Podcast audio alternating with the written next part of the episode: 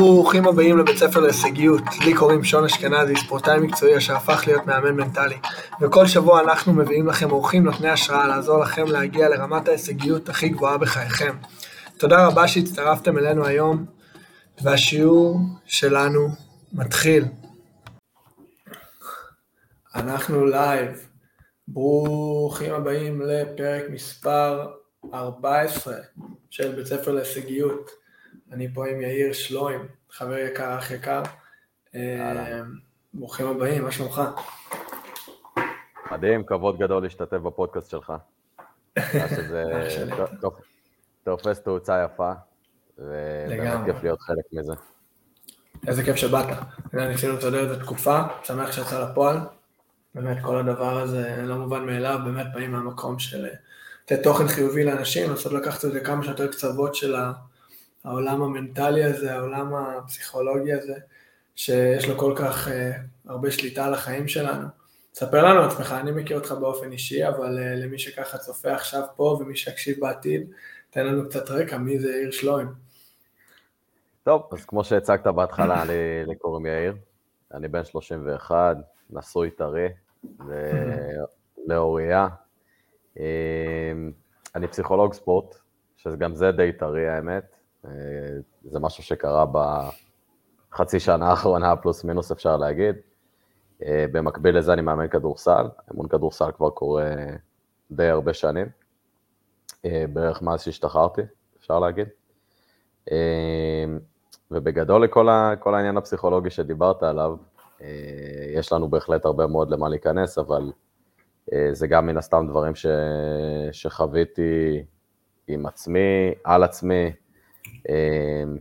ואתה יודע, כל מיני סוגי התמודדויות שבאמת הם, אתה יודע, הם מאוד מאוד עמוקות, ועם הזמן אתה מנסה או מוצא דברים פרקטיים כדי גם לעזור לעצמך, אבל גם בעיקר לעזור לאחרים, במיוחד במקצוע שאני בחרתי. איך הגעת לזה, יאיר, מהניסיון שלך? כאילו, אנחנו מכירים כזה בפן האישי, אבל לא יצאנו להעמיק בזה. איך הגעת לעולם הזה של הפסיכולוגיה של ספורט? האמת שזה קרה די out of nowhere כזה, אני חייב להודות, כאילו, תמיד לעבוד בקבוצה ולעבוד עם אנשים, וגם כל הצד הזה של האימון, תמיד מאוד משך אותי. האמת שגם בכדורסל הוא די משך אותי יותר מלשחק, שלפעמים זה קצת מוזר, כי בדרך כלל אתה יודע, יותר רוב לשחק ופחות כאילו את הצד של המאמן. אני לא מבין את זה. כן, וזהו, ואיכשהו... לא, זה לא שלא אהבתי לשחק, מאוד אהבתי לשחק, אבל משהו ברמה הזאת שאתה יודע, אתה מעביר את המשנה שלך לאנשים אחרים, ואתה פתאום רואה את התוצאות ברמת החיבור שאתה יוצר, וגם איך אתה משפיע, במיוחד בגילאים צעירים. אז משהו שם נתן לי משמעות מאוד מאוד גדולה. עכשיו, גם במקביל לזה התחלתי את הלימודי מדעי ההתנהגות שלי במסלול פסיכולוגיה.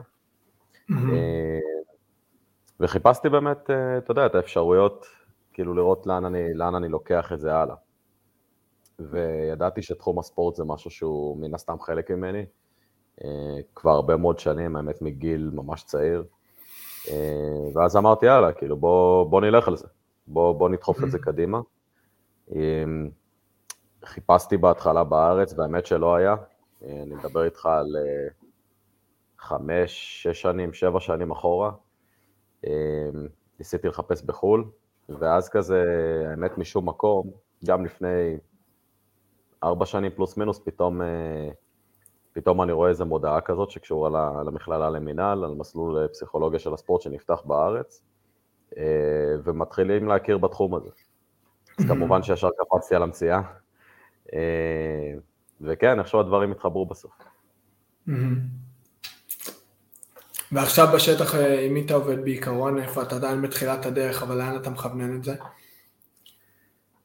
בגדול, אני מאוד אוהב להיות דינמי. כלומר, מעבר לעבודה עם ספורטאים, שבעיניי היא עבודה מאוד מאוד מאוד חשובה, גם אתה מכיר את זה, אנחנו יודעים כמה, אתה יודע, כמה דיכאון וחרדה, וגם עוד הרבה הפרעות אפקטיביות נכנסות שם לתמונה. האמת, כמעט בכל הענפים, הדרישות והלחץ הם, אתה יודע, זה ברמה מאוד מאוד מאוד גבוהה, וצריך באמת למצוא את הדרך להתנהל ולהתמודד עם זה. לצד זה מאוד מעניין אותי כמובן לעבוד עם צבא, גורמי ביטחון כאלה ואחרים. כדורגל זה משהו שאני מתעסק איתו היום. נכנסתי לעבוד בביתר טוברוק בחודש וחצי האחרונים, במקביל לזה גם במרכז טניס בווינגייט, ועוד כל מיני פרויקטים שמתוכננים בדרך. אוהד חיפה בדם, חברים, שלא יבלבל אתכם, הוא פה רגוע ושנון, תראו אותו בערב שיש משחק, הבן אדם אחר. אני מדליק אותו לפעמים הודעות במשחקים, אני לא רואה כדורגל, אני שולח לו תמיד, מדליק אותו. אמרנו שאנחנו נתחיל את הכיוון שלנו עם כל הדבר הזה של התמודדות ומשברים. היה מעניין אותי להתחיל כזה מהמקום של איך אתה מגדיר משבר בכלל. אני אתחיל מזה שמשבר זה התוצאה הסופית.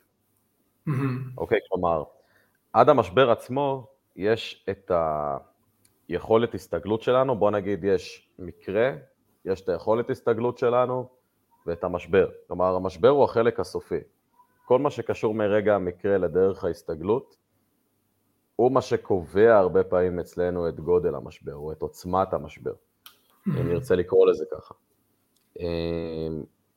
כמובן שמצאתי, אתה יודע, גם בספר שכתבתי, נדבר על זה גם בהמשך, אבל הרבה פעמים בחרתי במילה משבר ולא במילה דיכאון או חרדה. כי יש משהו שנשמע, האמת, גם קצת יותר מקבל בזה, כשזה נשמע משבר. אבל אתה יודע, גם כשאתה מדבר לעצמך, יש משהו במילה משבר שהיא קצת יותר נעימה ונוחה, אולי ממשהו שקשור להפרעה או למחלה, או איך שתרצה לקרוא לזה. זה מדהים כמה סמנטיקה בהרבה דברים משפיעה. כאילו, זה יכול להיות שינוי כזה קטן, וכל הגישה שלנו וכל החיבור שלנו לדבר הזה יהיה שונה לגמרי.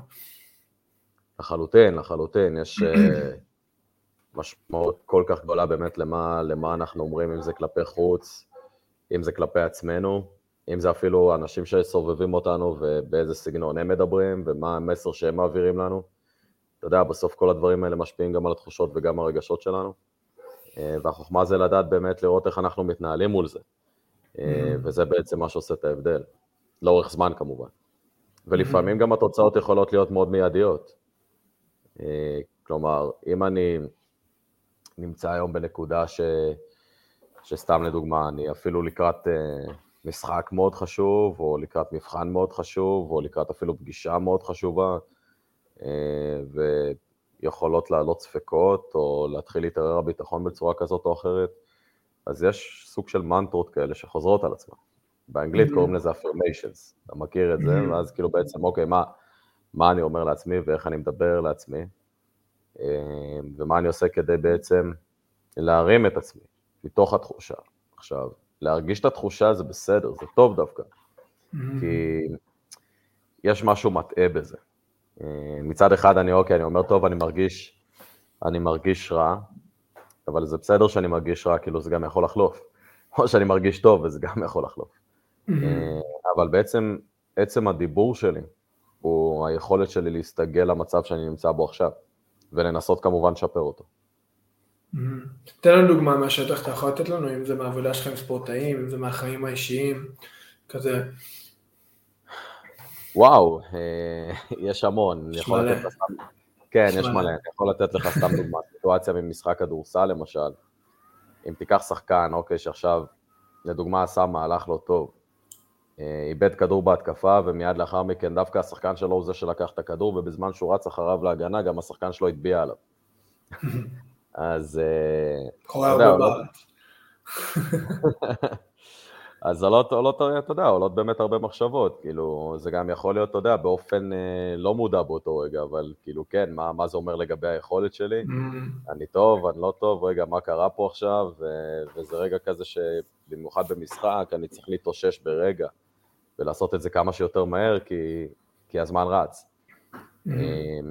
ועצם העבודה שלי עם ספורטאים ברגעים האלה, זה שאנחנו באמת מנסים לפרק את בוא נקרא לזה את המהלכים הקריטיים או האקוטיים, אצל כל ספורטאי זה יכול להיות אגב משהו אחר, אבל נניח בדוגמה שנתתי עכשיו, זה איך אני יכול לעשות רפריימינג, כלומר להסתכל על הסיטואציה בצורה אחרת, ולנסות למנף אותה אחד דרך הדיבור העצמי שלי.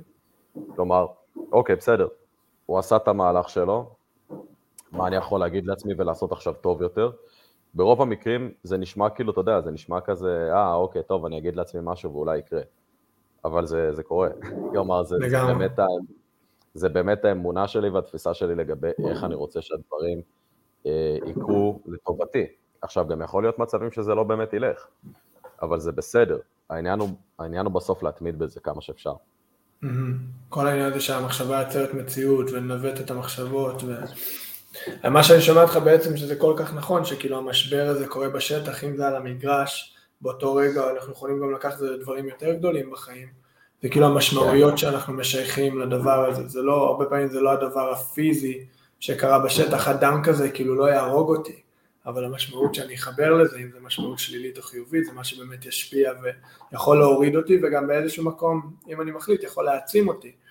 לגמרי, תראה, בסופו של דבר, היכולת שלנו לתפוס דברים קורית באמצעות סכמות או יוריסטיקות, אתה יודע, כאילו דברים שבעצם חווינו בעבר בצורה כזאת או אחרת, ויכול להיות שיש חוויה מסוימת שחוויתי אותה באופן שלילי, ויהיה איזו קונוטציה כזאת של חוויה אולי דומה מבחינת ההרגשה אפילו שאני אצפה אותה בעתיד, או היא תקרה לי בעתיד, ותעלה תחושת סטרס.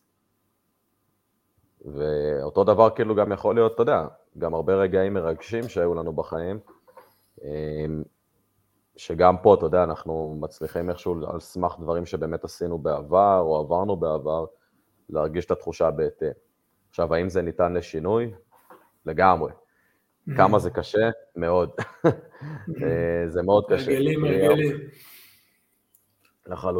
לחלוטין, זה עבודה ארוכה. זה באמת עבודה שאתה בחוזה איתה לכל החיים. אז איך אנחנו מתמודדים? מה זה לגמרי? איך אנחנו מתמודדים עם משברים שצצים לנו ככה בחיים בצורה הכי אפקטיבית? אם היית יכול לתת ככה כמה טיפים להתחיל מהם ולבנות עליהם? קודם כל, הדבר הראשון בעיניי זה למצוא תמיכה ורצוי כמה שיותר מהר.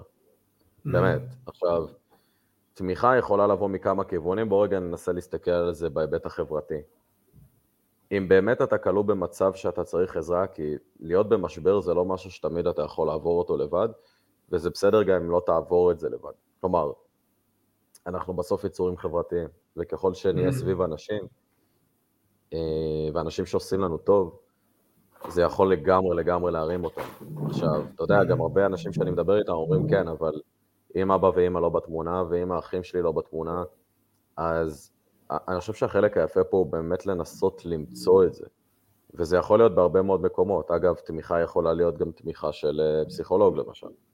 אוקיי? או יכולה להיות אפילו תמיכה ברמה של הייתי רגיל להתאמן עכשיו אימונים, שאני בעיקר ברמה האינדיבידואלית הולך, וסתם דוגמה, הולך לחדר כושר, אבל ברגע שאני מרגיש את התחושת הלבד הזאת, אז אולי דווקא שווה שאני אקח את האימונים שלי ויצא לרוץ עם מישהו בחוץ. עכשיו, כל המעגל תמיכה הזה, הוא כבר, אתה יודע, מרים אותך קצת מעל המים. כי הרבה פעמים בתחושה של משבר, אתה מרגיש שאתה עמוק בתוך המים, בתוך צלילה חופשית כזאת, אתה יודע שלאט לאט הכל נהיה שחור ואתה לא מצליח לראות מה קורה למעלה, וזאת בדיוק הנקודה, כלומר, ברגע שיהיה לך את הרשת תמיכה הזאת, אז זה הדבר הראשון. עכשיו, לגמרי יש את האלמנט הזה שכאילו אם אנחנו לבד מול משהו, אנחנו יכולים לקחת את זה להכי קיצון, לטובה ולרע, עם משברים ודברים שליליים, אנחנו נעצים את זה ונעשה מזה איזה סיפור ענק כזה, ולפעמים נקודת ראייה לא קיצונית, נקודת ראייה חיצונית על משהו כל כך קטן יכולה לשנות לנו את כל הפרספקטיבה. לגמרי, אני זוכר שברגעים מסוימים, אתה יודע, שחוויתי את המשבר בסיור, המקום הזה של להיות לבד, נניח, סתם דוגמה, אם בן אדם עכשיו יושב בבית ועושה משהו, זה יכול להיות עבודת מחשב, זה יכול להיות סתם כי בא לו לראות טלוויזיה, או סתם שהוא נח, אז אתה במשבר, ובטח בהתקפי חרדה מאוד מאוד קשים שיצא לי לחוות לפני 6-7 שנים, אז אני בהחלט יכול להגיד שהמקום הזה של להיות לבד הוא משהו שלא בא בחשבון. כי אתה מרגיש בכל רגע שאתה בטוח שאתה הולך למות, אבל אתה לא הולך למות. אתה יודע שאתה לא הולך למות, אבל אתה מרגיש שאתה הולך למות, ואז הגלגל הזה חוזר על עצמו מחדש פעם אחרי פעם. אז הנקודה הזאת של להיות לבד הוא משהו שהוא בכלל לא, אתה יודע, הוא לא בא בחשבון. אני לא מדבר גם על הנקודה של לצאת מהמיטה, שזה גם משהו שמתווסף לכל התהליך הלא מגניב הזה, בלשון המעטה. ובסוף, אתה יודע, כאילו, המקום הזה שאתה באמת נמצא עם עצמך לבד, זה מעלה הרבה מאוד שאלות. זה מעלה הרבה מאוד שאלות, וזה פתאום אתה יודע, אתה שם לב לבפנים שלך. זאת אומרת, כמה אתה מסוגל להקשיב לעצמך ולתת לזה להיות בפלואו. וזאת החוכמה. ומה שאני עושה בדרך כלל במצבים כאלה, זה הרבה מאוד מדיטציות, האמת. כלומר, אני באמת יכול לשבת, נניח, ברגעים שאני אהיה בבית, ואגב, הנה, זאת עוד המלצה, ולפעמים, אגב, זה קשה לעשות מדיטציה שאתה בטח במשבר או חווה חרדה, כי אתה לא באמת מאמין שזה משהו שיכול לעבור. אבל מה שכן אתה יכול לעשות, זה פשוט לשים את המוזיקה המרגיעה באוזניים. יש גם אחלה גיידים, אתה יודע, של אנשים שמדברים, ולפעמים הדיבור של מישהו אחר שכאילו מדבר אליך, גם אם זה ברמה, אתה יודע, של סרטון וידאו, הכי טיפשי שיכול להיות, כן? אבל זה באמת נותן לך להרגיש תמיכה. ומפה אתה פשוט כאילו צולל לתוך זה ולא צריך להתאמץ, פשוט אפילו גם תשכב, אבל תעשה את זה. ועם הזמן, ככל שמתרגלים יותר, פתאום שמתי לב שאני גם הופך להיות הרבה יותר מרוכז, וגם יותר שמח.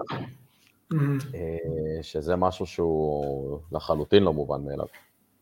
אז אם אמרנו עם ההתמודדות שהדבר הראשון זה המעגל תמיכה הזה, מערכת תמיכה הזה, מה הדבר השני? מה התחלת להגיד שם לפני? פעילות גופנית. לגמרי. לגמרי. ואני רוצה רגע לעשות גם את ההקבלה, אבל גם הפרדה בין פעילות גופנית לבין ספורט תחרותי. הרבה פעמים, אתה יודע, כאילו גם שהורים של שחקנים מדברים איתי, וגם ששחקנים מדברים איתי, או גם שחקנים בוגרים שמדברים איתי, ויצא לי האמת לא מזמן לפגוש כמה. הנקודה הזאת של ספורט תחרותי, לפעמים אנשים אומרים שהם סובלים ממנה. כאילו, אני מאוד, אני, הרבה פעמים, אתה יודע, אני כאילו עושה מצד אחד משהו שאני אוהב, אבל מצד שני אני מאוד סובל. עכשיו, בוא נגיד את האמת, ספורט תחרותי, נכון, יש בו מרכיבים שקשורים לפעילות גופנית, אבל במעטפת של הספורט התחרותי בסוף יש הרבה מאוד מאפיינים של לחץ, מה שבג'וגינג עם הכלב שלי בחוץ או עם אימא, אני כנראה לא ארגיש אותם, אוקיי? לא, לגמרי, אם זה קהל ואם זה עיתונות ואם זה הקבוצה שלי ואם זה אפילו, אתה יודע, ברמה אינדיבידואלית, איך אני רואה את עצמי כלפי אנשים אחרים, איך אני חושב שרואים אותי, מה אני חושב שחושבים עליי, איך המאמן רואה אותי, איך היריב רואה אותי, וזה 1,001 שאלות שפשוט לא יוצאות משם. ובסוף אתה מסיים את כל הסיפור הזה, וברמות גבוהות יותר אתה פתאום מגיע למסיבת עיתונאים, ומלא פלאשים עליך, ומיקרופונים עליך, ואז שואלים אותך, אוקיי, איך היה היום? ואתה כולך באדרנלין מטורף, והדבר הראשון שאתה רוצה לעשות, זה פשוט להגיע הביתה, ושיהיה שקט. אתה יודע, גם בגילאים צעירים, אם זה לא תקשורת או עיתונות, אז ישר, אתה יודע, יש תמיד את ההורה הנכונה. את התחקורים. את התחקור של ההורה שהילד שלו נכנס, יושב מאחורה והאבא שוטף אותו יופי יופי, על כמה הוא לא היה מה שהוא חושב שהבן שלו יכול להיות. גם כמה משמעות זה מקבל, כמה קלעת, כמה עשית, כמה ניצחתם, הפסדתם, לא הפסדתם, וכמה כאילו היום אנחנו יודעים, גם אני עובד על זה עם בתי ספר, וגם אנחנו עובדים על זה עם ספורטאים ש... כמה זה לא רלוונטי, כאילו שאנחנו מסתכלים אחורה בחיינו, משחקי ליגה הכי גדולים, עליית ליגה, משחקי אליפויות, מה שזה לא יהיה, ניצחון הפסד הזה, זה כאילו גרגיר חול כזה קטן מכל המעטפת. זה לגמרי, כאילו אני בסוף חושב תראה, קשה מאוד להסתכל על זה שאתה יודע שאתה ספורטאי ברמה מאוד גבוהה, וגם הרבה פעמים אתה גם מרוויח על זה כסף, וזאת הפרנסה שלך. והיום במיוחד בארץ, אתה יודע, מאמנים פה במשחק הכיסאות, כל שנייה מפוטרים, שחקן שלא נתן תפוקה בשלושה, ארבעה, חמישה, פרגנתי במשחקים האחרונים, מיד מוצא את עצמו בספסל, או שהוא כבר מועבר, אתה יודע, ב-NBA, אתה רואה, זה כמו שוק בסד, מוחלפים שם בטריידים,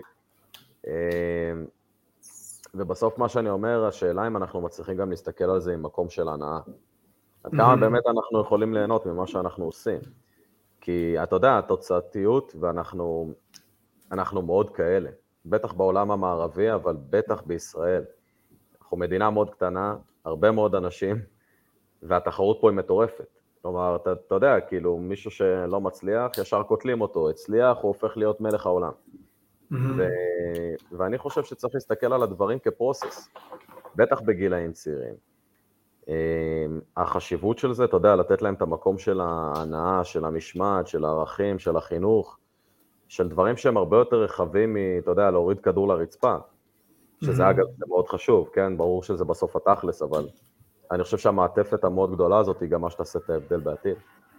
התהליך הזה, ולא רק התוצאה הסופית, ניצחתי, הפסדתי, קלעתי, לא קלעתי, וזה. אז אם אנחנו מגדירים את זה, אז יש לנו את המעטפת, תמיכה, יש לנו את העניין של פעילות גופנית, אמרנו, ולא רק בהכרח ספורט תחרותי, אבל אני גם כל כך הרגשתי את זה, אני זוכר, הייתי כותב לעצמי את זה על הקיר, שכאילו במקומות הכי קשוחים, הכי נמוכים, לך תפוק איזה 20 שקילות צמיחה, לך תעשה איזה ריצה, אפילו 5-10 דקות, רבע שעה, אפילו הליכה, באמת, כאילו, ואיזה הבדל זה עשה.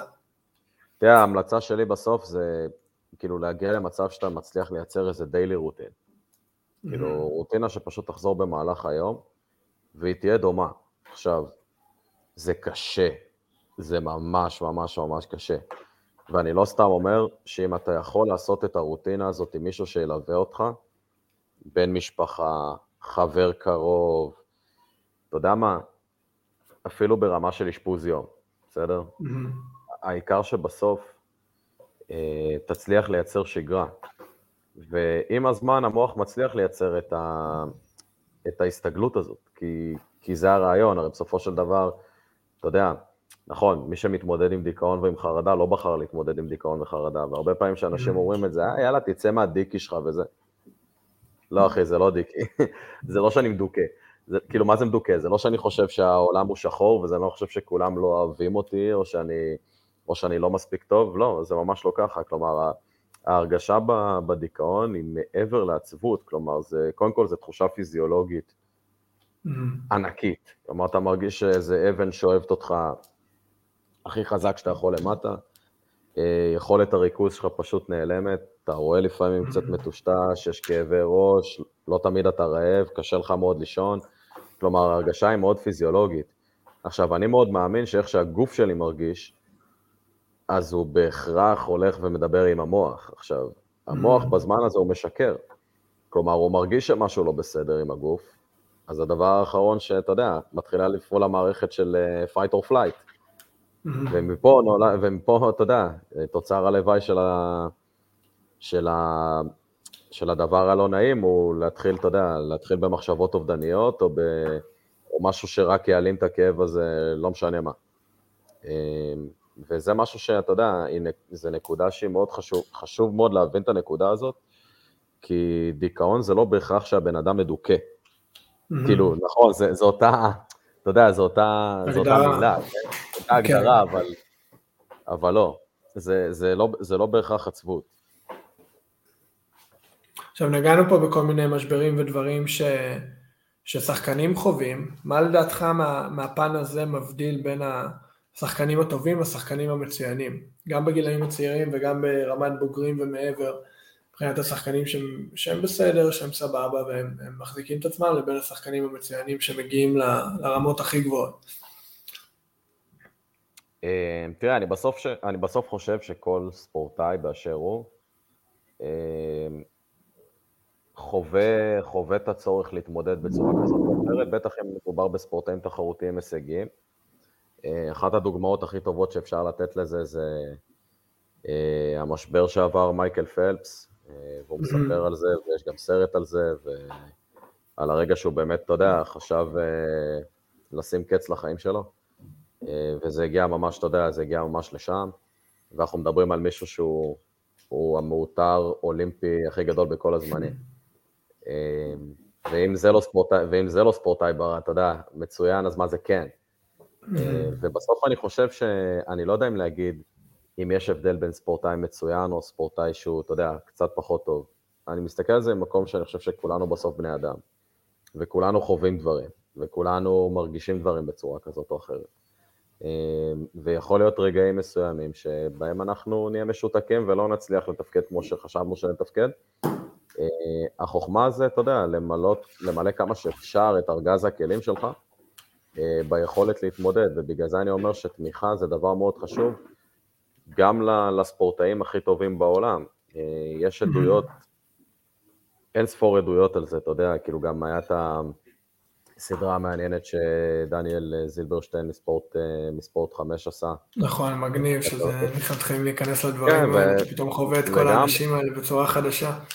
לגמרי, ומדובר בספורטאים לגמרי מהשורה הראשונה, ואתה רואה את הקשיים, ותשמע, יש הרבה מאוד קשיים, אתה מסתובב שנה שלמה בתחרויות, או שאתה צריך אפילו להעתיק את מקום המגורים שלך למקום אחר, שזה גם שינוי גדול בפני עצמו, עוד לפני שבכלל התחלת לשחק בקבוצה, וזה להתחיל להתרגל, ולהסתגל למה שקורה, ולנסות להבין, אתה יודע, גם את התרבות, גם את הדינמיקה, איך הדברים עובדים.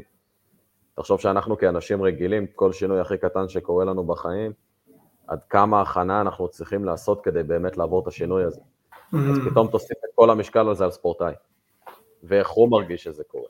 ואתה יודע שיש לחץ מאוד עצום על הכסף שהוא מקבל, ועל הציפיות שיש ממנו, ואלף ואחד דברים שאני רק, אתה יודע, רק יכול לעלות עכשיו, מבחינת גורמי לנו. זה המזלג, כן. לגמרי. אני רוצה שניכנס לזה, יש לי פה העתק של הספר שלך, שלם כמו שאני, אחרי זה, חתום אישית אפילו, שאחרי זה נרשום גם בתגובות, נשים ככה לינק למי שמעוניין. יש פה כמה פרקים, אני עוד לא הגעתי לקרוא אותה, אני ממש מתרגש, עכשיו זה הדליק אותי עוד יותר אפילו, כשאני אסיים את הספר הנוכחי להיכנס לזה. יש פה מלא דברים, ככה נעבור מן פרק לפרק. לפני כן הייתי שמח לשמוע את התהליך שלך, איך הגעת לכתוב אותו, אני זוכר שאנחנו דיברנו על זה די הרבה, אבל אני חושב שזה משהו שהוא מאוד מעניין, התהליך ממש יפה. די הרבה בארוחות 60 מיד אחרי הקידוש. זה הזמן להגיד שאנחנו יושבים לארוחות 60. האמת שזה כיף. שימשיך והרבו. מארחים אותי שם כמו משפחה, שלוימים. אוהבים אתכם כמו משפחה לגמרי. ולגבי התהליך של הספר,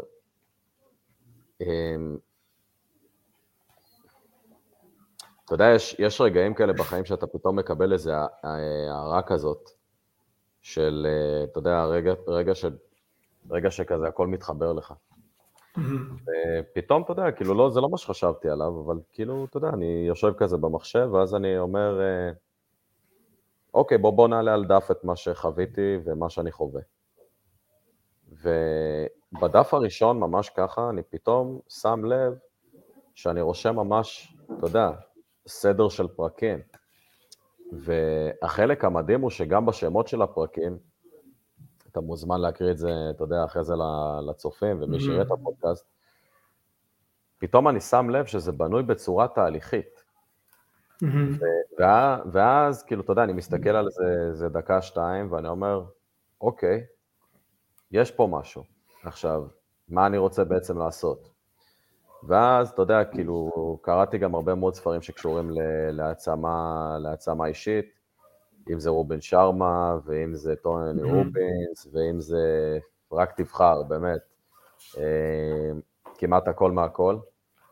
ואמרתי שאני חייב לתת משהו או להעניק משהו מהמקום שלי, של מה שאני חוויתי באמת, להעביר את מה שתרגלתי. עוד פעם, זה לא שחידשתי יותר מדי דברים. כן, יש דברים שכאילו באמת עשיתי, אתה יודע, עשיתי הכל בעצמי, תרגלתי הכל בעצמי. יש גם באמת דברים הכל חוויות אישיות שלך בשטח. כן, לגמרי, שגם פיתחתי בעצמי תוך כדי, אבל אתה יודע, בסוף היה לי חשוב, וזה חשוב למישהו שהוא למתמודד, ואני מכיר את המקום הזה, זה עד כמה מי שמדבר איתך, במקרה הזה מעביר לך את המסר בספר, הוא אחד שמדבר איתך בגובה העיניים ומבין אותך ב-100% מה אתה מרגיש, וגם יותר מזה, הוא נותן לך את הפעולות שאפשר לעשות בצורה כזאת, שהן די כאילו ניתנות ליישום, והן עולות בהדרגה.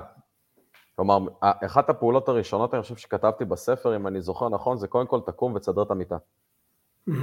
פתח חלון, תסדר את המיטה. כלומר, זה הדבר הראשון. כן, עכשיו ניכנס לזה. תתחיל בזה. תתחיל בזה. הלכת לצחצח שיניים מדהים, אתה כבר ב-2-0. אוקיי, כלומר, וזה משהו שצריך לשים לב אליו, כי שאתה לא במשבר, ואתה עושה את הדברים האלה, זה נראה לך כאילו בשגרה, אבל בוא נגיד את האמת שאתה במשבר, כן לגמרי, ושאתה במשבר, הדבר הראשון שאתה רוצה לעשות, או בטח האחרון שאתה רוצה לעשות, זה לטפח את עצמך עכשיו, ולחשוב על איך הולכים להיראות החיים שלי בצורה כל כך יפה, ממש לא. אתה מוצא את עצמך עמוק עמוק עמוק בתוך השמיכה, ברגע שתעשה את שתי הפעולות האלה, אתה כבר ב-2-0. זה מדהים כמה דברים קטנים עושים הבדל ענק. זה לגמרי ניצחונות קטנים. זה בדיוק מה שרציתי להיכנס אליו. יש פה כמה וכמה פרקים, אני לא יודע אם נספיק להיכנס והכל, אבל דברים מאוד מעניינים, משום פה, יש פה פרק על ניצחונות קטנים. נראה לי כדאי שתשאיר לצופים גם איזה מקום כזה של אפשרות אולי לקרוא את הספר. בטח. או שנעשה להם שתיים. לא, זה מה שאני אומר, לא ניכנס לכל. ויש לנו ניצחונות קטנים, העניין הזה של דיבור עצמי, יצירת עתיד, אלה כמה והדברים שניכנס לזה בשער ברור, אני אשאיר לאנשים לחוות מעצמם, אבל בואו נתחיל עם זה, כן, מה שהתחלת להגיד, איך אתה מגדיר את הניצחונות הקטנים האלה בעצם, ואת הקטע הזה של לנצח את הבוקר, שאני גם כל כך מאמין בזה, שאיך שאנחנו פותחים את היום, זה בעצם איך כל היום שלנו יראה. מה שאנחנו עושים בגלי אלפא האלה, ישר שאנחנו פותחים את העיניים, אני ממש ניסיתי את זה עם עצמי, אם אני פותח את העיניים ומסתכל על הטלפון דבר ראשון, או אם אני פותח את העיניים ופותח חלון ומקבל אור טבעי, וקורא את הרשימות שלי, ומכיר תודה, ומניח תפילין, או מה שזה יהיה לכל אחד ושל עצמו, זה הדברים שלי עובדים, איך כל היום שלי נראה אחרת. אני אשמח שניכנס לזה. יש שני דברים שחשוב לזכור. דיכאון אוהב שני דברים ברמה של אהבה אינסופית. דיכאון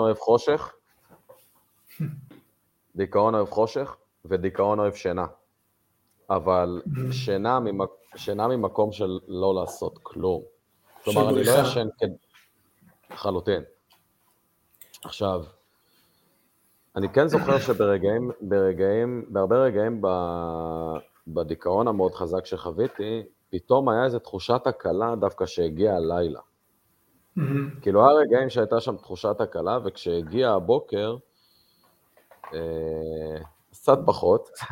קצת הרבה פחות, ואז אתה שם לב שאתה יודע, בדיוק דיברנו על הקטע הזה של לייצר איזו רוטינה, שאם יש משהו שהדיכאון לא אוהב, הדיכאון לא אוהב שאתה שם עליו אור. באמת, הדיכאון לא אוהב שאתה שם עליו שמש, הדיכאון לא אוהב שאתה יוצא עכשיו לרוץ, הדיכאון אומר לך, לא, תשחרר את זה, זה לא יעבור, תשב פה, כן, זה לא באמת יזיז, והוא לא אוהב את זה. עכשיו, זאת מלחמה לא קלה, אבל ברגע שהתחלת ללכת, זה לאט לאט מתפוגג. עכשיו, אתה יודע, כאילו, גם אני היום, אפשר לקרוא לזה נמצא בסיכון, כלומר, זה כמו, אפשר להגיד שזה סוג של פצצה מתקתקת, אבל אני חושב שככל שאתה מגיע למצב שאתה בעצם גם יוצר את ההרגלים, אבל אתה גם מתמיד בזה, ואתה מתמיד בזה לאורך זמן, הנפילות הן הרבה יותר רכות. וכאילו, ואתה יודע שכבר היית שם, ככה שאתה כבר יודע איך להתנהל עם זה. ההתמדה הזאת היא כל כך חשובה, כמו שאמרנו בהתחלה, הרגלים האלה, לבנות את זה כמו שריר.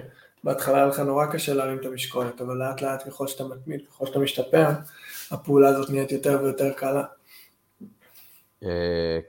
כן, היא הופכת להיות, אתה יודע, מאוד ניתנת ליישום באיזשהו שלב, וכמו שאמרתי, באמת החוכמה זה, אתה יודע, לנסות ליצור כמה שיותר חזרתיות על הדברים, כי זה באמת מה שיעשה את השינוי.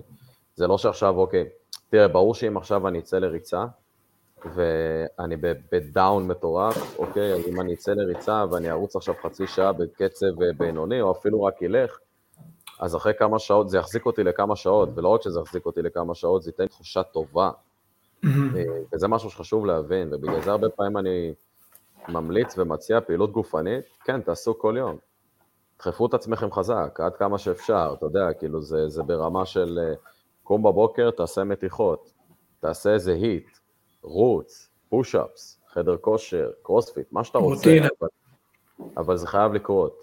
אני כאילו נמצא היום בנקודה שכלומר אין מצב שיהיה יום שאני לא מתאמן בו, גם אם זה יום שבת, ואני נח פה, אז אני עושה מתיחות, או עושה יוגה, אבל אין מצב שאני אהיה בלי תנועה, כי זה משהו שחשוב לזכור, דיכאון לא אוהב תנועה, הוא אוהב לשבת, אבל בדיכאון אנחנו מאוד, אתה יודע, אנחנו עם עצמנו, אנחנו סגורים, לפעמים חם לנו, לפעמים קר לנו, אנחנו לא שם. ואם יש משהו שהוא לא אוהב, זה תנועה. וזאת אחת הדרכים הכי טובות להעלים את זה.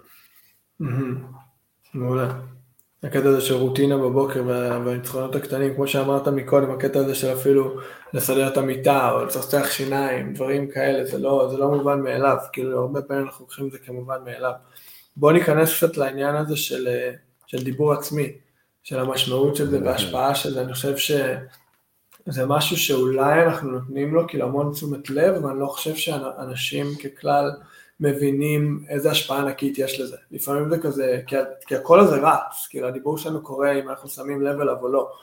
השאלה אם אנחנו שמים לב לכמה השפעה יש לזה על החיים שלנו. אני מחלק את זה בדרך כלל לשני נתיבים. נתיב אחד, זה לא חוויתי משבר, אבל אני מודע, ואני מבין שזה אולי משהו שאני צריך, אז אני זורם לשם.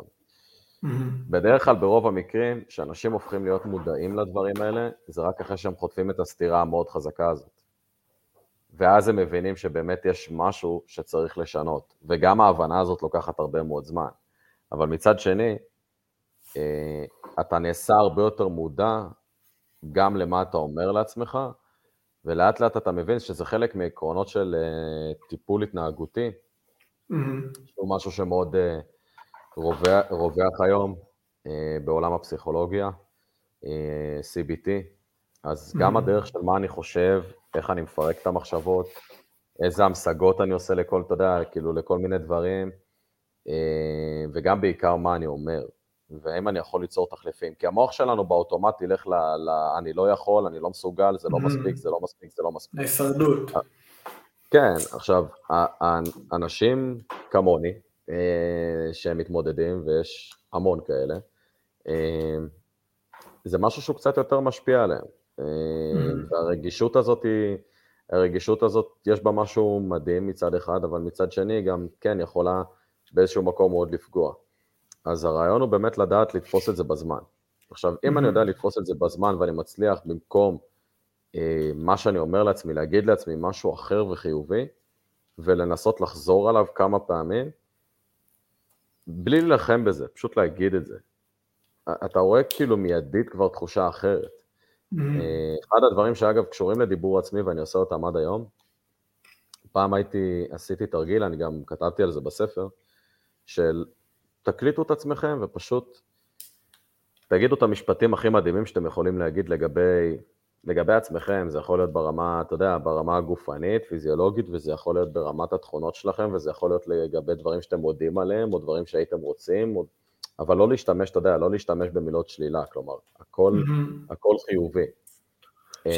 אתה מתכוון רק שאנשים יבינו במילות שלילה, תקן אותי אם אני טועה, אתה מתכוון לא להגיד כאילו אני לא עצלן, או אני לא תמיד להשתמש, כי המוח לא יודע להבדיל, הוא שומע אני לא עצלן, או אני לא עייף כל היום, והוא שומע את העייפות ואת העצלנות, הוא לא שומע ברגע שהמוח שומע את הלא הזה, אתה קיבלת נוקאוט. הוא שומע את הלא הזה, אז אתה קיבלת נוקאוט, ואתה קיבלת נוקאוט חזק. וזה משהו שחשוב להבין, כי ברגע שאני אומר את הלא, המוח יעשה לך דווקא. אתה תגיד לו לא, אז הוא יגיד לך, אוקיי, אין בעיה, אתה בא איתי בלא, אני אראה לך שזה כן. כל כך נכון. וזה לגמרי ככה. עכשיו, אני חושב שגם, אתה יודע, דיברנו על עניין של ספורטאים, ואיך אני אומר דברים לעצמי, אז כן, אם אני חוזר הביתה אחרי משחק, שהוא היה משחק חשוב, כן, אני בבאסה מהמשחק, אז אתה יודע, גם הנה, סתם דוגמה לעצמי, אז אני אומר הרבה פעמים, כאילו, נתתי מעצמי או מספיק. אני יודע שהפסדתי את המשחק, אני יודע אתה יודע, לא הלך כמו שרציתי, אבל לצד זה אני יודע שאני מספיק, אני יודע שאני שווה, אני יודע שאני מוערך, אני יודע שנתתי את כל כולי. עכשיו... אני לא תלוי בתוצאה הזאת, כאילו מה שאני שומע, התוצאה הזאת קרתה, אבל היא לא משנה שום דבר מהדברים האלה שאני חווה כבסיס, שום דבר לא השתנה בשטח. לא, זה לא משנה כלום. עכשיו בוא נגיד את האמת, לנצח ולהפסיד זה בדיוק אותו דבר. וזה מה שהרבה אנשים לא מבינים, כי בסוף זה למידה וזה למידה. אני לא רואה בזה כישלון, ומצד שני אם אני מנצח, אני לא רואה בזה הצלחה מטורפת. כלומר, הרעיון הוא לדעת לשים את הדברים האלה באמצע.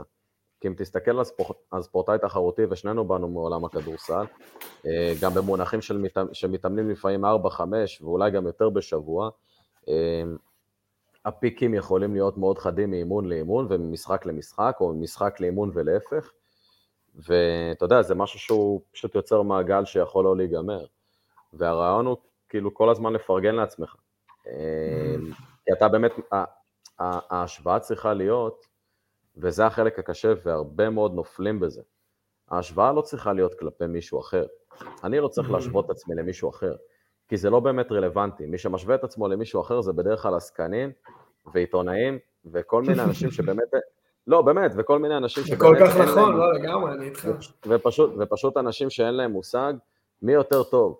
קרי או מג'יק ג'ונסון, מייקל או קובי, לברון או דורנט, אתה יודע, כאילו, מסי או רונאלדו. זה קל לבקר אחרים ולהשוות אחרים, זה יותר דורש משהו להשוות את עצמי לעצמי של אתמול, ולחפש להשתפר כל הזמן. ואני בסוף אומר, כל השמות שנתתם פה, זה ספורטאים ברמת על. מה זה משנה? על סמך מה אני עושה, על סמך מה אני בדיוק עושה את ההשוואה הזאת? מה זה נותן לי לעשות את ההשוואה הזאת? איך זה בדיוק מקדם אותי? אם אני עכשיו, לא יודע, אם אני עכשיו רוצה להיות טוב יותר, סתם דוגמה, הנה אני מנגן, אוקיי, אז אני רוצה להיות טוב בנגינה, אז אני יכול לקחת לעצמי איזה רול מודל כזה, ולהגיד וואו, אוקיי, הוא ממש מעניין אותי, עכשיו אני אצור מדידה לעצמי, סתם לדוגמה, בעוד חודש אני רוצה להצליח להעביר אקורדים כאלה בצורה יותר טובה. מה אני צריך לעשות בשביל עצמי כדי להיות טוב יותר? למה לעזאזל? אמור לעניין אותי, באמת, אם יש עוד גיטריסט שיכול להיות שהוא ברמה שלי או משהו כזה או אחר, ואני מתחיל להשוות עצמי אליו. בשום צורה, זה לא מקדם אותי. אני לא מרוויח מזה כלום, כי ברגע שאני עושה את זה, אחד, אני פשוט פוגע בערך העצמי שלי כבן אדם, אני פוגע בדימוי העצמי שלי של מה אני מסוגל לעשות, והכי גרוע, בכלליות אני פשוט מוריד את הביטחון העצמי שלי לרצפה.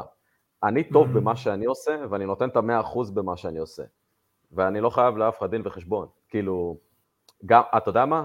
גם לא בכדורסל. כלומר, המטרה שלי בסוף, זה להעביר ברמה המקצועית הכי טובה שאפשר את מה שאני יודע, להעביר מסרים ברמה החינוכית הכי טוב שאפשר, אגב, גם כפסיכולוג, בדיוק אותו דבר. ויכול להיות שיש אנשים, בדיוק כמו כל מקצוע אחר, שלא יתאימו לך, או שאתה לא תתאים להם, וזה מדהים.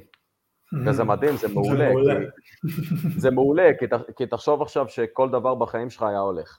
נניח שכל דבר בחיים שלך היה הולך. מה אז? מה נשאר לך? לא יודע, נראה לי עם שעמם. לא, באמת, כאילו, אתה יודע. שהכל מצליח לחיים שעממים, החיים נמצאים באתגרים האלה, בהתמודדות הזאת. שם אנחנו גדלים, גם תחשוב על כל נקודה שהייתה לך איזה מגמת גדילה. זה לא קרה ממקום שהכל רץ חלק והכל בא טוב ופשוט דברים נפלו עליך מהשמיים. גדילה קורית במקומות האלה שלא נוח. אתה יודע, בדיוק נזכרתי בזה בדיוק בתואר הראשון, באמת שגם בתואר השני. אתה יודע, פתאום מגיעה ההודעה של יש ציונים. ופתאום אתה רואה אנשים, אני חושב שאפילו בסיטואציות של גמר גביע, אפילו משחקים של ירידת ליגה, עליית ליגה, משחקי אליפות שחלקם אפילו יצא לי להיות. אני לא זוכר את עצמי קוצץ ככה ציפורניים. ואתה יודע, ופתאום אתה רואה את המעגל הזה שפשוט אנשים שיכולים להיות חברים, אבל משווים את עצמם אחד לשני בהתאם למה הם קיבלו באיזה קורס מסוים, ואתה כאילו, ואתה מבין עד כמה זה מגיע למקום של, רגע, כמה אתה מולי, ואז אתה אומר עצמך, מה זה משנה? מה זה משנה? הרי בסוף, אתה יודע, גם, אני זוכר שנתתי דוגמה לאחד השחקנים שלי פעם, אחד השחקנים שאני עובד איתו, האמת ילד מקסים, באמת ספורטאי סופר מוכשר, אין לי ספק שהוא יגיע לרמות גבוהות עם הזמן, והיה לו משחק לא טוב, האמת לא מזמן, ואומר כן, תשמע, הייתי על הפנים, אמרתי לו אוקיי ו... אוקיי, זה לא באמת מרגש אותי, כאילו אוקיי ו... אוקיי, אז לא קלעתי. אוקיי, אז מה זה אומר לגביך? מה, שאתה לא טוב, שאתה לא שווה, היה לך משחק אחד לא טוב, יהיה לך עוד מלא כאלה. אתה מבין, כאילו בסוף השאלה איך אני מודד את הדברים לאורך זמן, לא איך אני מודד את זה לפי משחק. השחרור הזה מההשוואה לתוצאה וההשוואה לאחרים, זה כאילו החופש הכי גדול שאני חושב. אני יכול לחוות את זה על המגרש היום עם הפודקאסטים, ועם האימון מנטלי הזה שאני בונה, אבל כל אחד עם הפסיכולוגיה של ספורט, כל אחד במקום שיש לו איזה מין יצירתיות ומין משהו סובייקטיבי שהוא יכול להביא לעולם, שההשוואות האלה זה השוואות לתוצאות ולאחרים, זה רק מקום לנפילה, זה רק עניין של זמן. אתה יכול גם להוציא את המוצר הכי טוב ביקום, ואתה עדיין טיפול, כי זה אף פעם לא יהיה מספיק טוב, תמיד תהיה איזו השוואה חיצונית. לחלוטין. זה פעם השוואה לדבר הכי טוב שאני יכול, ואיך אני מפיק את כל הפוטנציאל שלי לאור, אז זה הדבר הכי שמשנה. לגמרי, אחי, לגמרי, והדברים האלה בסופו של דבר מגיעים מהצורך בלשלוט. עכשיו, אנחנו לא יכולים לשלוט בהכל. אני לא באמת יכול לשלוט במה מישהו אחר חושב עליי. ברור שיהיה, אתה יודע, שחקן כזה או אחר שמאוד יאהב אותי, ויש שחקן שפחות יאהב אותי. מעולה, אין לי מה לעשות עם זה. זה לא באמת מקדם אותי לשום מקום. זה לא מקדם אותי לרמות שאני רוצה להגיע אליהן, ברמה האישית שלי, בהתפתחות האישית שלי, האם אני אוהב יותר את המשפחה שלי, או את המקום שאני גר בו, איך זה מקדם אותי בדיוק. אתה מבין? אין לי באמת איך לשלוט בזה. וחוץ מזה, סליחה על זה, כן, פשוט תשימו... בסדר, זה לא פודקאסט לילדים, הכל טוב, אתה יכול להגיד מה שאתה מרגיש. פשוט, זה לא, זה לגמרי להיות, להאמין לחלוטין במה שאתה עושה, ולשים לידך את האנשים הנכונים, שגם אם יתנו לך ביקורת, אתה יודע שזה אנשים שאומרים את זה ממקום שאתה באמת, באמת, באמת חשוב להם. וכל מי שלא באמת רלוונטי לחיים שלך, ואומר מה שהוא אומר, זה לא מקדם אותך לשום מקום. זה לא רלוונטי, לא אהבתי. ככה כדי שנספיק את הכל, אפשר לדבר על זה, זה נושא מגניב, אפשר לדבר על זה שעה שלמה. תזמין אותי לעוד פודקאסט. אל תדאג, יהיו פה עוד הרבה דברים, בקרוב אני גם אצלך, אני מרגיש שזה מגיע. יאללה. יש גם את כל הפרק הזה על יצירת עתיד, זה משהו שאני מאוד אוהב ואני מאוד מאמין בו. יצירת עתיד חלומי ללא פשרות. יצירת עתיד חלומי ללא פשרות. אני לא נותן יותר מדי לאלה שעוד לא קראו פשוט, אני רוצה שישאר להם זה. החשיבות של הפעולה הזאת ואיך אנחנו מתחילים לעשות את זה. אם היינו לוקחים ככה כמה פעולות קטנות, כמו כל הדברים שדיברנו עליהם עד עכשיו, איך אני מתחיל להתכוונן לדבר הזה. כי זה קל גם לעשות דברים, אתה יודע, פעם, פעמיים ואז ליפול. איך אני עושה את זה בצורה שאני אוכל להתמיד בה, בצורה שבאמת תקדם אותי. איך אני עכשיו משנה אולי גישה בדבר הזה, אולי זה משהו שנמנעתי ממנו בעבר, אבל זה כל כך חשוב, הייתי שמח, כן, לשמוע ממך. דיכאון מעלה בדרך כלל גם חרדה מאוד חזקה, משהו שבא ביחד, כן, אבל הם מעלים תחושה מאוד חזקה של הימנעות. וההימנעות הזאת בעצם יוצרת, אתה יודע, זה גם מנגנון אבולוציוני בסופו של דבר, שנותן לך את האפשרות לשרוד, או פחות להרגיש את המתח, המאוד גדול כלפי משהו.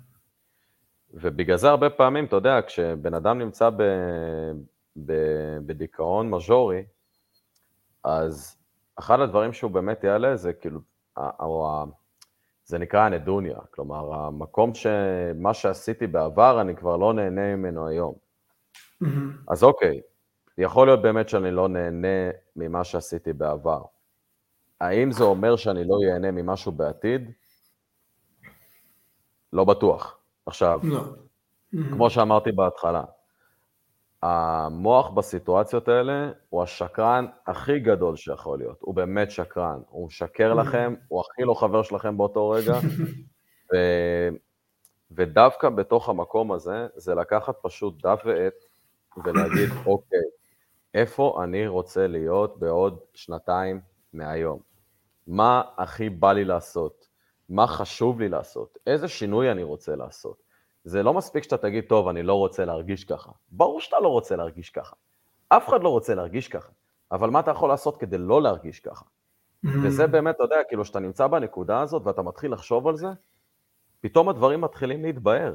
וגם אם אתה לא יכול לעשות לבד, אתה לא יכול לעשות את זה לבד, אין בעיה. קח את השאלות האלה ותעבוד, אם זה עם המטפל שלך, אם זה עם הרופא שלך, אם זה עם ההורים שלך, אם זה החברים שלך, לא משנה מה. העניין הוא שבסופו של דבר אתה חייב לזוז. דיכאון הוא משהו שדורש שינוי בדפוסי ההתנהגות שלי, בדפוסי החשיבה שלי, אפילו בדברים הכי קטנים שאני עושה בחיים. ופה זה מתחיל. עכשיו, אם אתה לא רוצה להרגיש ככה, אוקיי, אז הבנו בתחילת הפודקאסט שההרגשה זה התוצאה הסופית. אז מה אני יכול לעשות כדי להרגיש הרבה יותר טוב? אני לא אומר, דיברנו גם על המקום של הדיבור העצמי של אני לא רוצה. קודם כל זה בסדר אם תרגיש ככה, זה הכי אנושי בעולם, אין בזה שום דבר רע, אוקיי, למרות שזו הרגשה באמת חרה לחלוטין, אבל אם אני אצליח להבין מה אני באמת רוצה לשנות, ואיך אני רוצה להרגיש, לא ממקום של שלילה, אלא ממקום של באמת מה אני רוצה, ולעקוב אחרי התחושות שלך, פה אתה על דרך המלך לגמרי. וכמובן שבפרק אני מפתח את זה הרבה יותר, ומדבר על זה הרבה יותר, נכנס עם זה הרבה יותר לעומק, אז באמת שווה להגיע לספר הזה. לגמרי. אני ממש, אני מחכה, עכשיו זה ממש הדליק אותי. להיכנס לו לעומק ולספר לך גם איך זה, ומגניב. איך הייתה, האם אתה לוקח כמה... מה זה? לא, האמת שאני חייב לדבר על הציורים, אבל אפשר גם להגיע לזה בסוף. האמת ש... כן, נגיע לזה בסוף. ניתן את הקרדיט, אל תדע. לא, באתי להגיד ככה, לגמרי. אם אתה נותן ככה כמה פעולות יחסית פשוטות לעניין הזה, מה היית ממליץ לאנשים להתחיל לעשות כבר מהיום, שמכוון אותם לדבר הזה של ליצור את העתיד שלהם? כבסיס. להתייעץ. להתייעץ. להתייעץ עם אנשים שעברו את זה, להתייעץ עם אנשים שהיו שם, עם אנשים שחוו את הדברים האלה, מה הם עשו, מה הכלים שיש להם להציע. פחות להסתכל על זה עם מקום שזה לא יעזור לי, אלא מה אני יכול, גם ברגעים האלה של המסך המאוד גדול הזה, מה אני יכול לקחת מאותו בן אדם שמייעץ. בדיוק כמו שעכשיו, סתם לדוגמה, אתה רוצה ללכת וללמוד משהו חדש. מה אתה עושה כדי ללמוד את המשהו החדש? אז אתה הולך וחוקר. אתה מחפש סרטונים, אתה מחפש מאמרים, אתה מחפש מורים, אתה מחפש מישהו שבאמת מתעסק במשהו שאתה רוצה להתחיל ללמוד אותו. אז אותו דבר גם פה. אם יש משהו חדש שאתה נחשף אליו, ואתה לא יודע איך להתמודד איתו, ויש גם הרבה דברים, אתה יודע, כאילו, כמו שאנחנו לומדים למבחן, ואנחנו פתאום לא מצליחים לעבור משוכה של משהו, או זה נושא לקראת המבחן הזה, אז אנחנו מתחילים לשאול שאלות. אנשים שהיו שם, חברים שהבינו, סרטונים, מאמרים, בדיוק אותו דבר. להסתכל על זה ככה. שחררו את השליטה, שחררו את האחריות, באמת, שימו את זה בצד, קחו את מה שיש לכם, תשאלו את השאלות, ותנו שיובילו, ותתנו למנטור או למי שזה לא יהיה, שפשוט יוביל אתכם. כי אם הוא היה שם, אז כנראה שהוא יודע מה צריך לעשות. וצריך פשוט להכיר בזה שזה לוקח זמן, וזה משהו שאתה יודע, די קשה לקבל. להתמיד, לא לחכות, לא לצפות לתוצאות ככה ביום, להמשיך להתמיד, להמשיך בדרך. לגמרי. שמע, יש גם משהו מאוד יפה בדבר הזה, שאם נסכים זה, אם לא, זה עובדה, אין לנו שום שליטה בחיים. זה נשמע הזוי להגיד, אבל אין שום שליטה בחיים, כאילו דברים יכולים לקרות בעולם הפיזי, שהם מחוץ לידיים שלנו בכל רגע נתון. הדבר הכי שיש לנו שליטה זה איך אנחנו מגיבים, איך אנחנו חושבים, זה הדברים שהם באמת בשליטתנו. יש לנו שליטה רק בדברים שאנחנו עושים. עושים, ובוא נגיד גם חושבים. כל השאר, אתה יודע, היה לי המטפל הראשון שלי, בחור אמריקאי, חמוד לאללה, באמת, כאילו מאוד, מאוד התחברתי אליו.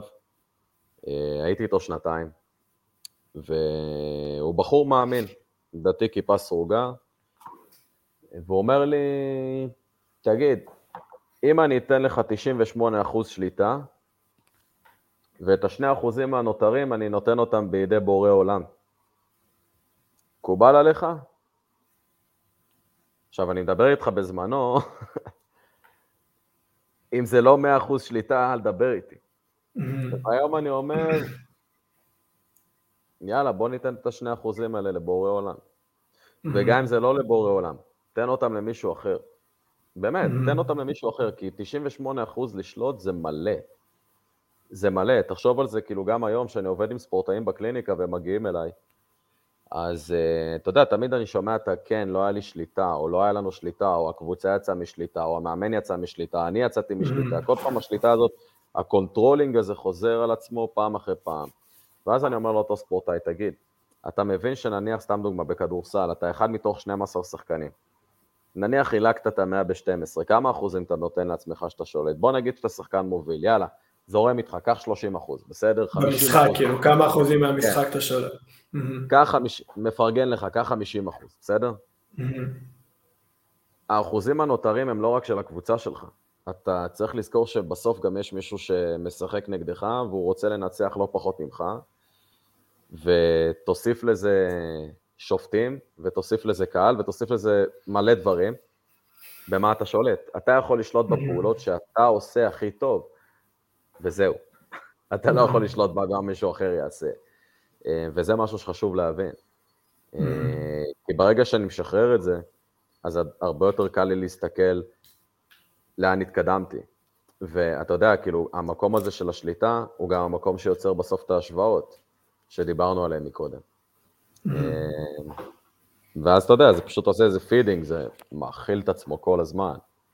תחזק את עצמו כזה.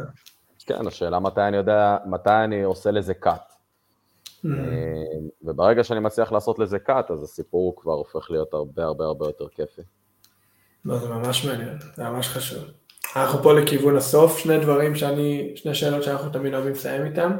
שאלה הראשונה זה, כל הפרויקט הזה קוראים לו בית ספר להישגיות, אנחנו לוקחים את זה למלא כיוונים. איך אתה מגדיר הישגיות? אתה יכול גם לקחת את זה אם אתה רוצה לאיך אתה מגדיר הצלחה.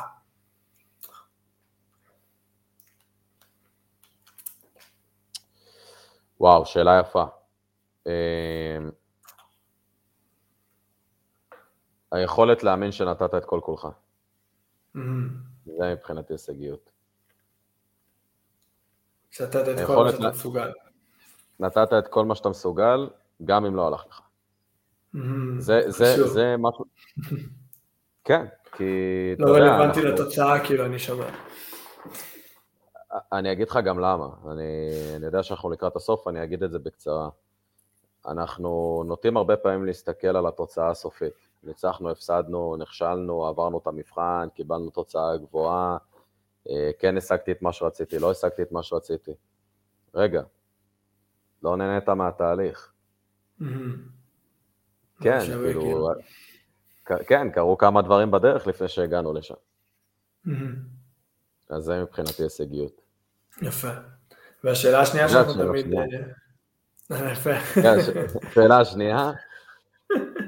שאלה השנייה זה אם היית יכול לתפוס את יאיר בתחילת דרכו, למרות שאתה עדיין יחסית בתחילת דרכך, אבל אתה יכול לקחת את זה עם הדברים האישיים, עם הדיכאונות, עם הכדורסל, עם הלימודים, עם הפסיכולוגיה של ספורט,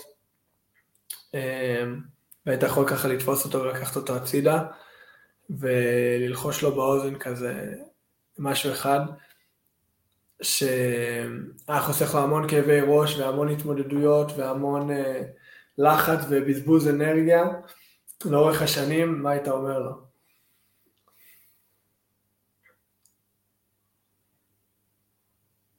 תזרום. תזרום. אני חושב שהמקום הזה של להיות בקונטרול מאוד חזק, הוא התחיל אצלי איפשהו בתקופת הצבא בעיקר. וכן, כי אתה תמיד צריך להיות שם בשליטה מלאה על הכל, ואתה מרגיש שגם יש עליך אחריות מאוד מאוד גדולה. ואני חושב שדווקא משם זה באמת הגיע, ועכשיו ברגע שאתה לא יודע לנהל את זה, אז קשה לך מאוד לזרום, כי אתה מאוד, זה מעבר לדדיקייטד, זה גם מעבר לפרפקציוניזם, אתה פשוט כאילו, אתה טייט על משהו בצורה לא טובה. ומה שאני אומר... בליינדרס, כמו שאומרים, שיש לך רק זווית ראייה אחת. לחלוטין, אתה הופך להיות מוסוס במרוץ, ולגמרי, פשוט לזרום ולשחרר. לשחרר את השליטה, כאילו, לא לנסות להעלים את המחשבות, כי הם לא באמת ייעלמו, אבל כן לנסות לתת להם את המקום ופשוט להרגיע ולנשום. אבל זרימה זה משהו שהוא מאוד חשוב. אהבתי. מגניב. לפני שאנחנו נותנים פה קרדיט לכוכבת המרכזית בכל העניין הזה שקוראים לו יאיר שלום, אני רוצה באמת להוקיר תודה ולתת לך קרדיט באמת על מי שאני מכיר אותך יותר לעומק ממה שיוצא פה לצופים לחוות בשעה, ואנחנו בהחלט נעשה עוד פרויקטים בעתיד, ואני בוחר להאמין שאנשים עוד יכירו אותך יותר לעומק ואת הדברים שאתה עושה ויקרו אחריך ויקראו את הספר, ובאמת בן אדם מדהים, היכרות יחסית קצרה איתך, משפחה מדהימה, באמת מתרגש לראות את הדברים הגדולים שאתה עושה עכשיו בעולם הזה של הפסיכולוגיה ושל העבודה מול קבוצות ומול שחקנים. זה כיף לראות מהצד, ואני באמת מתרגש לראות לאן זה ילך ולאן זה יגיע. אלוף, תודה רבה, ובטח. תגיע מחר, יש דיבור על אוכל טוב כנראה. כן, וחייבים לתת קרדיט לכוכבת שלנו, אם אתם רואים, זה הכריכה. ויש פה מלא איורים באמת מטורפים, אני אמצא לכם אחד עכשיו, מצאתי סתם בהתחלה, דברים באמת יפים. למי אתה נותן את הקרדיט? נותן את הקרדיט לאשתי. האמת שכשהתחילה לעשות את הסקיצות, אז הכרנו בקורונה, במשבר הקורונה הראשון. לא ידעתי, זה גדול. כן, התחלנו לדבר, והאמת שהיינו, אתה יודע, אי אפשר היה לצאת, אתה תוך כדי מראה... אני חולה על זה, שמע, זה כל כך יפה, אני כל פעם נפעם מחדש, אני אומר לך דוגע. אז אתה יודע, כאילו פתאום עלה לי הרעיון, כאילו תוך כדי דיברנו, והיא אמרה לי שהיא בוגרת בצלל, ומתעסקת בעיצוב ובאומנות, ועלה לי הרעיון של באמת לעשות ציורים בספר, אבל לא ידעתי מה, כאילו... כי זה לחלוטין... לא אני. אני לא שם, כלומר, אני יכול לראות ויז'ן של משהו, אבל בטח לא לצייר, ובטח לא ברמה הזאת. אני לא יודע אם אני יודע לצייר בית לייט מימדי, אולי כן, אבל אולי זה סמיילי כזה. אבל אתה יודע, כאילו פשוט נתתי לאוריה את השמות של הפרקים, והסקיצות היו בול. גם הרעיון של הקופ. גם הרעיון של הקובייה בקריחה, של כאילו זה לא שלם, מפוזר, ידיים שמנסות להרכיב, אתה יודע, זה בסוף להרכיב את האישיות, את האישיות שלך, וכאילו הסתכלתי על זה ואמרתי, וואלה, בול.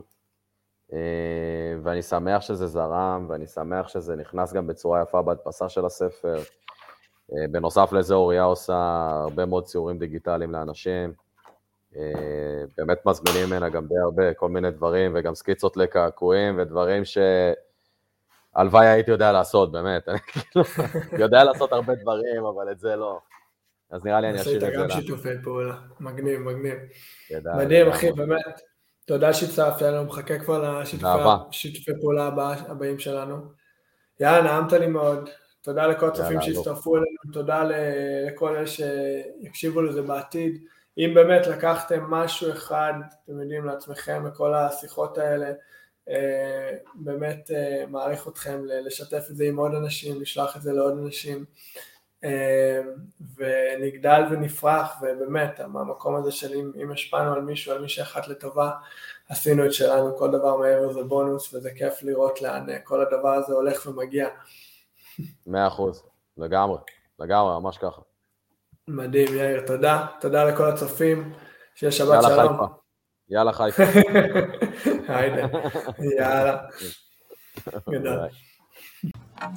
זה היה עוד פרק של בית ספר להישגיות, כיף שנשארתם איתנו עד סוף הפרק. מקווה שנהנתם מהשיחה שלנו, אם לקחתם משהו לחיים האישיים שלכם מהשיח הזה, אני מפציר בכם לשתף את הפרק הזה עם מישהו אחד או שניים, עם העוקבים שלכם, או עם כל מי שהפרק הזה יכול לתרום לו או לה. תודה שהצטרפתם אלינו היום, שיהיה שבוע נהדר ונתראה בפרק הבא של בית ספר להישגיות.